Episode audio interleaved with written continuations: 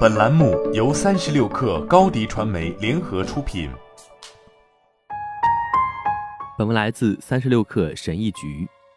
在之前的两周里，无论将闹钟设在早上六点到八点的哪一个时间点上，我总是在闹钟声响之前就自然的醒来。值得一提的是，我总是开心的醒来，精力充沛，热切渴望开始去做当天的工作。这种状态不是从遗传那里获得的礼物，更不是偶然降临的快乐，而是我对全天时间有针对性的做出一些合理安排的结果。在所有安排中，优先考虑和重视睡眠。我的安排如下：一、从来不喝酒和咖啡。大家知道，酒精和咖啡因都会负面影响睡眠。咖啡因会降低快速进入睡眠周期的能力，而大多数人所认为的他们从酒精中获得的良好睡眠。实际上更接近于一种无意识状态，根本不会产生健康的睡眠周期。在喝了含酒精和咖啡因的饮料之后的几天内，都会影响睡眠。但是大多数人几乎每天都在喝这些饮品。说到酒精，它在我们的身体里需要二十五个小时才能被完全转化掉，可想而知，几乎任何程度的饮酒都会影响睡眠。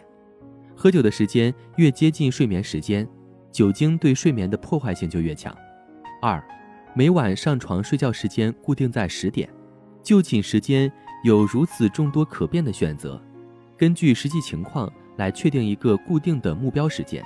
可以通过设定起床的固定时间，并在此前九个小时就寝来确定目标就寝时间。需要设定每天一致的目标起床时间，因为人类的昼夜节律改变不是那么迅速的。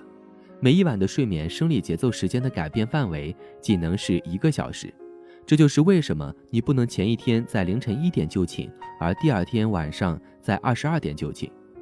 设定闹钟，保证每天早上在目标时间起来。如果能在连续几天内坚持这样的习惯，你的身体就会自然做出调整，慢慢适应之后，你就不会再讨厌闹钟了。三，晚上九点关掉所有的屏幕。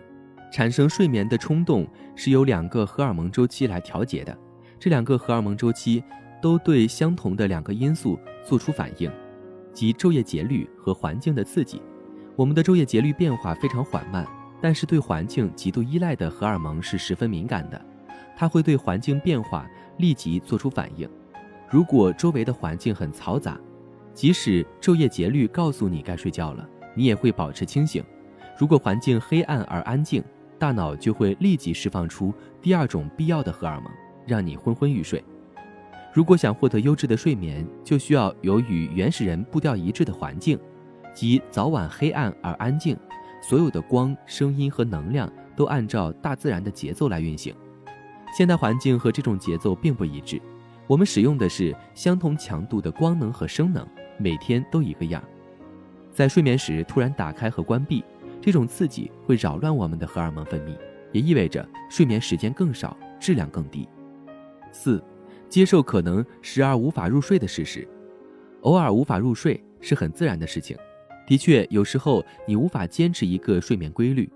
对这个说法，抚育幼儿的父母、工作不规律的人以及那些难以入睡的人都秒懂。如果一个严格的睡眠规律不可能实现，那就接受它吧。比如半夜哭泣的老板。来侵占你的睡眠时间等，此类事情不是你能控制的。不过有必要排除干扰，不要让无谓的事情扰乱你的作息时间，来打破睡眠规律。制定一个井然有序的休息日时间表，这样就可以充分利用你的空闲时间。尽管这意味着规律的睡眠时间表与临时的轮班表不匹配，有时需随机应变，量力而行，控制好时间安排的起点和终点。如果你的时间类型是极端的，是个极端的夜猫子或极端的早起者，那就可能必须与自己的生理相适应。对除此之外的其他人来说，我认为阻碍我们好好休息的不是时间类型，而是已经形成的习惯。当然，你的状况可能有所不同。好了，本期节目就是这样，下期节目我们不见不散。高迪传媒为广大企业提供新媒体短视频代运营服务，商务合作请关注微信公众号“高迪传媒”。